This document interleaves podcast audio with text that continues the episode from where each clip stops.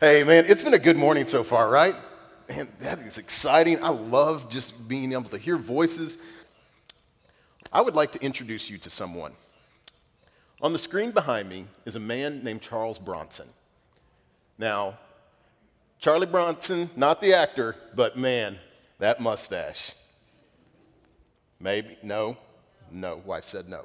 Just saying, that, that mustache is, is pretty impressive.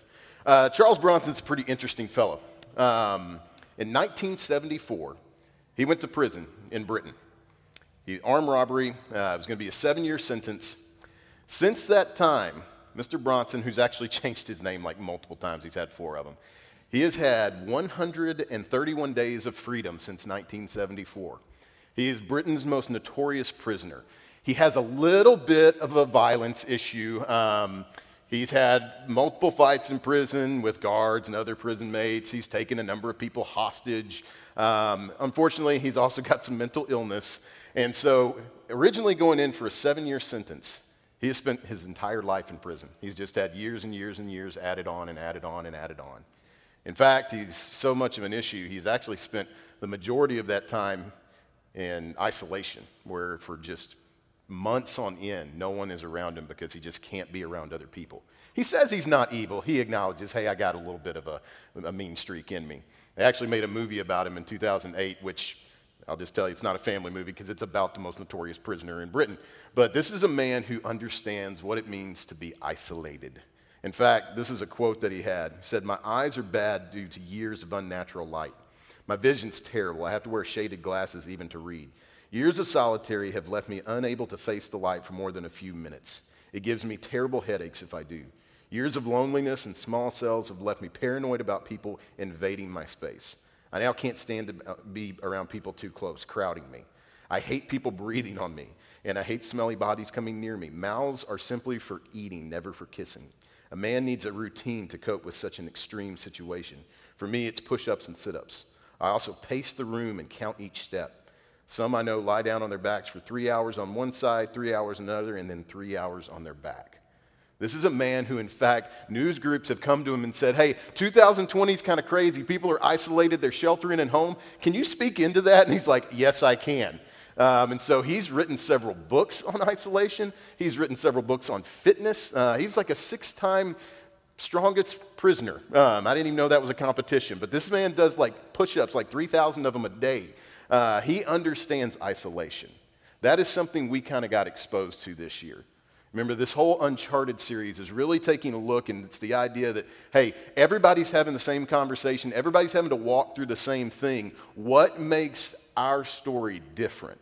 Like, if we are believers in Jesus Christ, if we're followers of Him, what makes our conversation and our attitude and our actions different? And so, when it comes to something like isolation, we've felt that this year. Like we felt the need, or just kind of had to stay in home for a while. Man, there's an angst that comes with that sometimes. And people get on edge, and people aren't their normal self. And so this morning, we're going to talk about the good and the bad of what happens when we get isolated. Because a lot of times we think of isolation, and we definitely this year, like when it was months on end of just got to stay at home, like we looked at it at a negative. But actually, I want to point one thing out isolation can actually lead to spiritual growth. It can lead to your spiritual growth at times. And so if you look on the screen, a couple of examples of this. In Luke chapter 5, uh, he says, But now even more, the report about him went abroad, and great crowds gathered to hear him and to be healed of their infirmaries. But he would withdraw to desolate places and pray. Again, in Matthew 14, it says, Immediately he made the disciples get into the boat and go before him to the other side while he dismissed the crowds. And after he had dismissed the crowds, he went up onto the mountain by himself to pray. When evening came, he was there alone. Now, I could take those two verses off and put two more up, and take those two off, to put two more up. Constantly throughout the Gospels, we see this example of Jesus, after engaging a crowd and after ministering to people and healing and preaching the gospel, he would just withdraw away. And I kind of understand that a little bit. Like if you get the question of, okay, are you an introvert? Are you an extrovert? Like most people think I'm an extrovert. Uh, I love to be around people. I love to laugh. I love awkward situations. Um, but when I'm tired and spiritually, like when I know I'm kind of empty, I want to be alone. And I want it to be like this. I like to just be able to kind of pull back, spend some time in the Word, read a good book, and that fills me up. Years ago, I had a guy describe me. He said, You're a vivacious introvert. And I'm like, I like that. That just sounds cool. And so that's me. Like times where I get empty, I know that I can just kind of pull away and that fills me up because Jesus understands this. He gets done with ministry and he says, You know what? I need to, I need to pull away because life is busy. Jesus understands we can clutter our lives pretty quickly, right? Like we're already kind of ramping back up into that. We had some time where we got to pause, but now life is starting to speed back up. And that's why, man, you go to work and you feel like, man, I can work and work and work. And then I can go back and work and work and work. It gets busy. We get busy with school.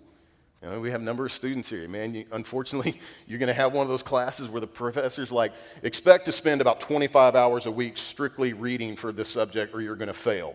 And I always just went, eh, time to drop this one. And so maybe change a degree plan, something like that. Even family stuff. We get so busy with family. My son's baseball team, there were some weeks a couple months ago where we would spend four nights a week either playing games, practicing, running a concession stand. Like our lives get busy, and Jesus understands that. Jesus' life was busy, even in a culture that was a little more laid back. He was constantly moving, constantly preaching, and he understood sometimes you need to pull back in life and get rid of some of the clutter so that you can engage and focus on God. Because we see what he does here. He gets away and he spends time in prayer, spends time in worship. He made the time that he had count. That's why earlier this year, JD and I were hanging out behind his house, and man, he, he was a teacher, so he couldn't go to work, and man, he just got all over stuff, man. He built a tree house for his kids. We made a garden behind his house for our kids. The garden did not make it. Um, I don't think one thing came out of it. But we were talking, he's like, man, if, if I was having to do my normal life, I wouldn't be able to do any of this. They understood, like, make the most of your time. Sometimes when we are isolated, we can still do important things. We can grow in God's Word. That's one of my biggest hopes for all of us this year, as we've had a little bit more time at times. Engage God's Word, learn something new about it. Learn why you believe what you believe. Be able to back it up. Be encouraged by it. Spend time in God's Word embrace it, just dwell in it, immerse yourself in it. Because that's an opportunity that we have. We study it and we go deep with it. Even if it feels like isolation at times is kind of a valley. If you've ever been in one of those, like several years ago, I was in one and I was meeting with a mentor of mine and he asked me a question. He said, Hey, what are you learning in the valley? Like, don't miss out on what God is still trying to teach you. So many times we think of these big, happy, grandiose moments where God's doing stuff and it's exciting and we see all that God's doing and we celebrate it. And then we find ourselves in a valley at times and we go, man, where are you, God? He's still there and He's teaching us. And we have the opportunity to take time to pull away just like Christ did and say, hey, I'm going to make the most of this time. I'm going to enjoy God. I'm going to grow deep with Him. But at the same time, we know hey, sometimes when you get isolated, it's not so much about spiritual growth. Isolation can also lead to spiritual defeat. So look with me in Ecclesiastes, book written by Solomon. It's really, really cheerful. That's a joke. Um, but it's really, really good. and it speaks to a lot of 2020. Solomon writes this in chapter 4 and verse 9. He says, Two are better than one because they have a good reward for their toil. For if they fall, one will lift up his fellow. But woe to him who is alone when he falls and has not another to lift him up. Again, if two lie together, they keep warm, but how can one keep warm alone? And although a man might prevail against one who is alone, two will withstand him. A threefold cord is not quickly broken. We have to understand when we get isolated, when we get put alone and it feels like you're on an island, spiritual attacks are going to be ramped up. Because what the enemy loves to do is find one individual and be able to attack him versus a body. And Solomon is writing to that and he says, Look, you're going to experience spiritual warfare. You're going to experience attack when you're isolated. And standing alone is not your best defense. We've got to do it together. In the ancient world, the Greek and Roman armies frustrated so many people because at the time, most of those cultures said, hey, we kind of fight one on one. That's how's a man going to be able to prove himself if he has to be it with everybody else? And so they valued this single warrior going out, and man, he's amazing. And then the Greeks would come in with what was known as a phalanx of these shields all locked together. And the Romans, when they wanted to go a conquering, they went off into Gaul and Germania, where these cultures, where it's like, man, that's our best warrior. Just send him out there. And he would run into what was known as a maniple system. And it was all these shields, again, linked together. And these people valued the, the single warrior so much, they actually valued defeat because that's what they always experienced. Because you had another group that said, hey, it's not about one individual. We are much stronger together. And they came together and went conquering. And the enemy knows, hey, one believer by themselves says, man, woe to that person because you'll fall. The enemy knows how to attack strongly. But when we come together, we accomplish more. That's why it says, two are better than one because they have a good reward for their toil. I want a good reward, and I want to be able to come together with people and experience that. God is doing amazing things in our city, in our church. Lives are being changed. People are being encouraged. The worship is amazing, just being able to cry out to God, and that is made better together. When we come together, not as individuals, man, the reward is greater. And so our reward in ministry becomes greater. I'm going to talk more about that in a minute. Outreach. If you don't know, once a month, on the third Saturday of each month, we, we reach out with a food and clothing pantry in our community. That thing has grown and grown and grown. We're helping hundreds of people, our neighbors, be able to eat for a week, have clothing that fits and isn't torn up. That's made better together. We've had more volunteers showing up for that, and it is made better. Our reward is greater. When we invite together, it's greater. Like, I, I, I, love talking about, hey, we want to have what we call a culture of invite. Like, if you love your church, if you love South Point Church, hopefully you love it enough to say, hey, why don't you come to church with me? Because if you go, eh, I don't really want to invite anybody, that's kind of weird. like, doesn't say a lot for us. But man, I love being able to tell people, look, I want you to come to my church. What do I need to wear? Clothes. Start there. Like, we make the joke if you're in a suit, it's probably your first time. We'll make sure to welcome you. Like, people are going to be welcoming when you come in. We're going to get coffee back out there pretty soon. Um, yay, I'm excited. I'm, I'm, a coffee snob. So, uh, but when we do that together, the reward is greater. When we have fellowship together, the reward is greater. In fact, it's really hard to have fellowship when it's just single isolation. But fellowship is made better. I experienced this yesterday.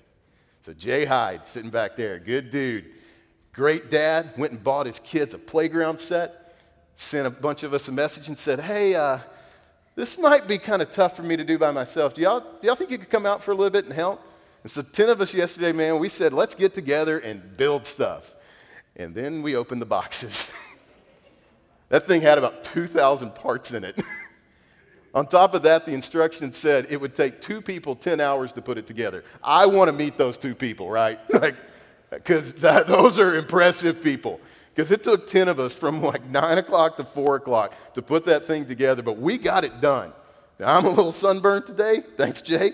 But you know what? We had fellowship together. We laughed. We made jokes. Some of the jokes about, hey, do you really think we can put an adult inside that thing or uh, are we going to break it? and then we did. and it didn't break, so good job. Like it was just made better because there were more of us there. When we come together, like one, we watch out for each other. That's why it says when he falls, he's got his brother to pick him back up. We actively look for people that we care about and say, you know what? I care about you enough to try and guard you spiritually. I don't want to see you stumble. I don't want to see you fall. I care about you because I know, man, you get isolated. get isolated in your own mind, isolated from other believers, and the encouragement that comes with that, man, it can lead to disaster and so we look for others and we try and help out. We don't want them to experience spiritual defeat. United believers are stronger together in worship and in purpose. When we're united together, you feel that. We talk about unity a lot at our church because it's one of these things that just feels almost tangible, and I love it. We guard that.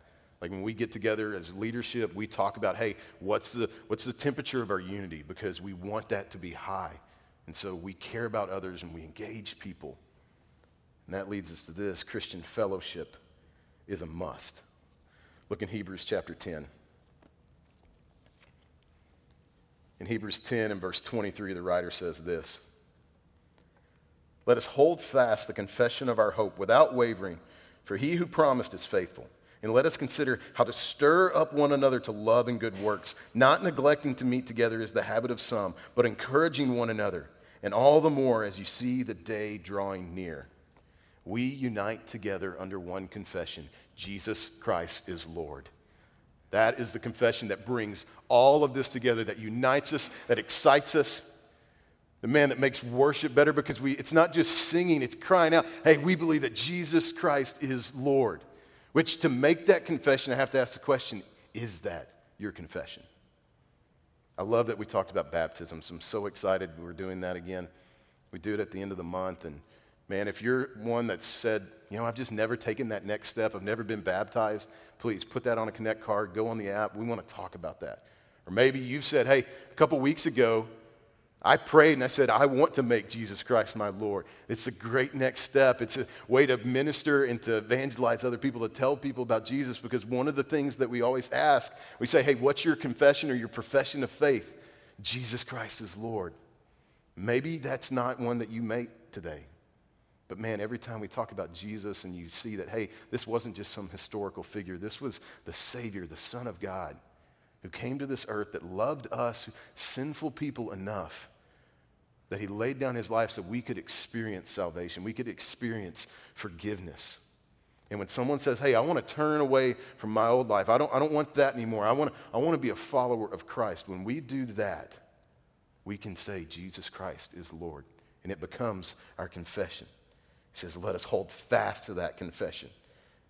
And so, instead of isolation, we actively encourage one another. He says, Let us consider how to stir up one another to love and good works.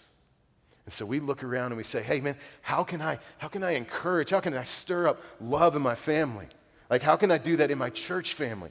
Like, how can I be an encouragement to those around me? How can I be an encouragement to my community? How can I love my neighbor well? Like, we come together and we stir up one another, not in anger, not in a mob sense, but we stir up this body of believers and say, hey, how can we love the world better? And how can we do that through good works? How can we do that through serving? Man, I love at South Point, like the percentage of people that serve here is unbelievable. Like I'm looking around and I know that we have just dozens and dozens and dozens of people that volunteered. That's a big thing to us. Like we we encourage that. From a membership standpoint, it's not encouraged, it's a hey, it's an expectation. Like for our church, we want to be a serving body. Like, I don't want this to be a place where you just feel like, man, I can just kind of go in there and, and creep in and, and creep back out. Like, no, we want to do life together. And serving takes us from isolation and it takes us into a relationship, lets us meet other people. Before coming on staff here, when we were kind of in between churches, Whitney and I, we went to a church in College Station. About three weeks into it, we got in the car and I said, You know what? I think we should be serving. And she said, I was thinking the exact same thing. I wanted to ask you about that. So we joined the greeting team, and this had a blast with it. It let us get to know the people walking in and out of the doors each week. It let me actually see some people that, you know, I had been friends with years before and didn't think I would ever see again. Like from that, one of the most encouraging things, and once, one Easter, I ran into a guy, and I'm not going to say his name because we're on live, but I went, hey man, it's really good to see you at church. And he kind of looked at me and was like, it's really good to see you at church too because we had had some days where it wasn't church. and I was so encouraged. I'm like, man, look at this guy. He's, he's living a different life now. And I got to see that because we got engaged in good works and served. And so I want to invite you, like, don't let this just be a place where you come in. And there's times, like, I don't know everyone's story. There's times where you just need a place to go and heal. I understand that wholeheartedly. But man, as God's moving, Get involved somewhere. Stir up good works. You like kids? We've got a great kids program. We've got a great nursery. Get plugged in with that. Do you like students? We've got a great student ministry. Man, if you want to pour in and volunteer and be a part of those things, those are life changing opportunities. On top of, I can tell you, every one of our volunteers in those areas, they love being together. They love serving together because it allows them to stir up that love. Man, do you play an instrument? That's an amazing gift. I had a guitar for three years, never could learn to play the thing. Like, that's just never going to be my thing. You don't want to hear me sing. But some of you do that well, and God gifted you in those areas. Talk to Josh. Ask him about playing and being a part of our band. Do you like to be behind the scenes more? And we've got tech teams that run things. We train people in that. Sometimes people go, oh man, that's a lot. Ah, if I can do some of that, you can do it, I promise. Do you just like smiling at people? Get involved with our greeting team. Do you want to be involved with what we call our cat team? That's not a creepy cat lady, if anyone's wondering. It stands for Campus Awareness Team. Just people that kind of watch over things on Sunday. Get plugged in somewhere because it will take you from isolation. It will put you in relationships. Because I can tell you, all of these different teams, they love serving together. It's an encouragement. There's times of laughing, there's ministry opportunities. Get plugged in. Put that on a Connect card. We'll get in touch with you. And so, there's a couple of things within this. It says, let us not neglect meeting together as is the habit of some, but encouraging one another and all the more as you see the day drawing near. I want to address something, and I really want to address for our online folks. This has been a year where a lot of divisive things have come up and a lot of questions about meeting in person, strictly online. Well, I want to tell our online people because sometimes I feel like you almost get this judgment thing of why, why are you not in person? That is not the attitude here. In fact, thank you so much for watching. Thank you so much for sharing this. That allows us to reach out. You want to talk about inviting, man, plugging this stuff. Somebody did an amazing job with that, and I want to say thank you. And so, for everyone that's online today, you're not neglecting the body. I want to say that. I want to be clear on that. Like, if you're at home, we've got people with pre existing conditions, We've got people that say, hey, I just feel like I'm not quite ready to meet in person. We love you. We're going to continue to do the online thing forever. Um, in fact, this week, we had to go and make sure because we had some soundboard issues, and that plays into our online stuff, but that's taken care of, and appreciate volunteers taking care of that. If you're at home, please do not feel like you are isolated from the body in the sense that you're not physically here, because we have the opportunity to worship together. And so, thank you. Now, if we just neglect all of it, that's what he's really talking about. Where we just say, hey, I'm going to pull back and this whole church thing, like I know some people have the conversation, well, I'm just not a part of an organized church, but I can still worship God fine. You know, you can worship God, but this is an expectation from Scripture that, hey, we are the body, and we come together and we cry out in voices to God, and we sing his praises and we glorify him. And we can do that here, and we can do that at home as well. And so, thank you so much for joining us online for all of our online people. So, what do we do with this? What's the next step? So we kind of push away from isolation and we say, hey, we want to come together because we know that that allows us to stand spiritually, that allows us to grow in our walk with Christ. What's our next step with this? This is one I have been praying about all week long. Next week, we're going to really encourage everyone hey, get plugged into a life group. That's where we go from isolation and we come together and pray for one another and we study God's word together. So I want to encourage everyone with this get plugged into a life group. Next week, we'll have tables set out, life group leaders. You can kind of meet them, see what nights of the week works, work best. But that's step one. I just want to encourage everyone get plugged into a life group. But here's where my big prayer has been. And here's where I'm going to ask us, online, in person, I need you to pray about some things too. Because as we continue to grow, we say, hey, as we grow bigger, we also want to grow smaller. And I want to really put it out there and encourage you to pray this week for a couple of things. One, pray about facilitating a life group. We need more leaders. As we grow, we need more people that can step in and say, hey, I will help lead a group. And again, if that sounds kind of scary, we can provide material, we can provide training. I also want to encourage you to pray somebody out there about starting a Zoom group so that online people can still be connected. And so that's one of the prayers that I'm saying, hey, I'm just going to let the Holy Spirit work on you there. then there's another one. I need somebody to pray about being our life group minister. Praying this week and saying, God, is that something that you're calling me to do? Are you calling me to stir up good works and love in leading out our leaders themselves? Because that's kind of our next step. That's where we have arrived. And so, I could just walk off stage right now. I really want people to pray this week. I want you to seek after God and just say, hey, is this what you're calling me to do? And maybe you've never even thought about that before, never ever thought that you would be in ministry, but God's stirring in your life to love on people and to maybe lead a group or to lead our leaders. And here's what you can do as you pray and the Spirit moves and you obediently say, Yes, God, give me a call. Jamie at wearesouthpoint.com. Find me on Facebook. Ask me for my number today because maybe by the end of this message, you will just go, Hey, God's already been stirring in my life on that. You know, I'm just going to say, you know what? It's time. I'll say yes. But we move away from isolation. We come together as the body. And I want to encourage us in that. Get plugged into a group next week. We call them life groups because we do life together. It's not a life sentence. You don't have to be Charlie Bronson, okay? You get into a group and go, man, this group's just maybe not for me. That's okay. There's another one. Go to another one. If you go to all of them and you go, man, that's not for me, maybe it's you. Like, let's say that. Like, it's not, it's not me, buddy, it's you. you. But get plugged in.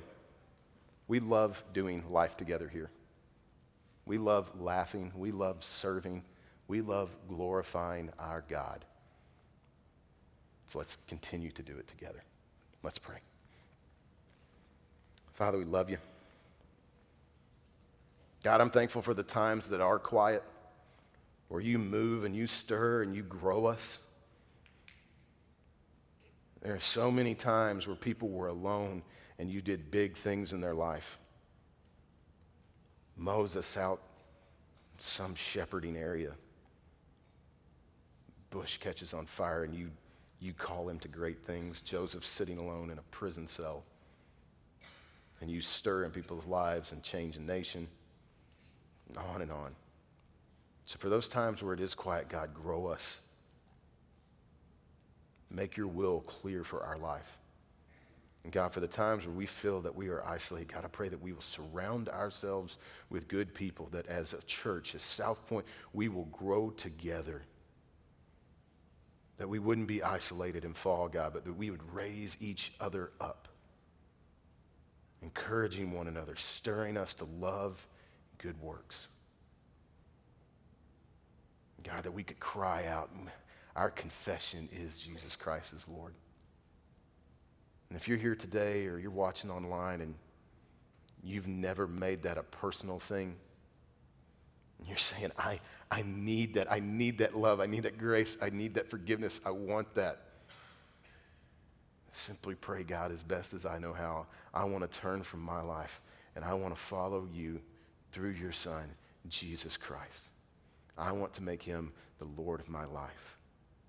And if that's you today, man, we celebrate that. We get so excited about it. We want to walk with you. That's not the end, that's just the start of an amazing journey in life. And so share that with one of our staff, share it with one of our pastors. We want to walk with you and talk about what comes next. God, thank you for bringing us together. We ask all of this in Christ's name. Amen.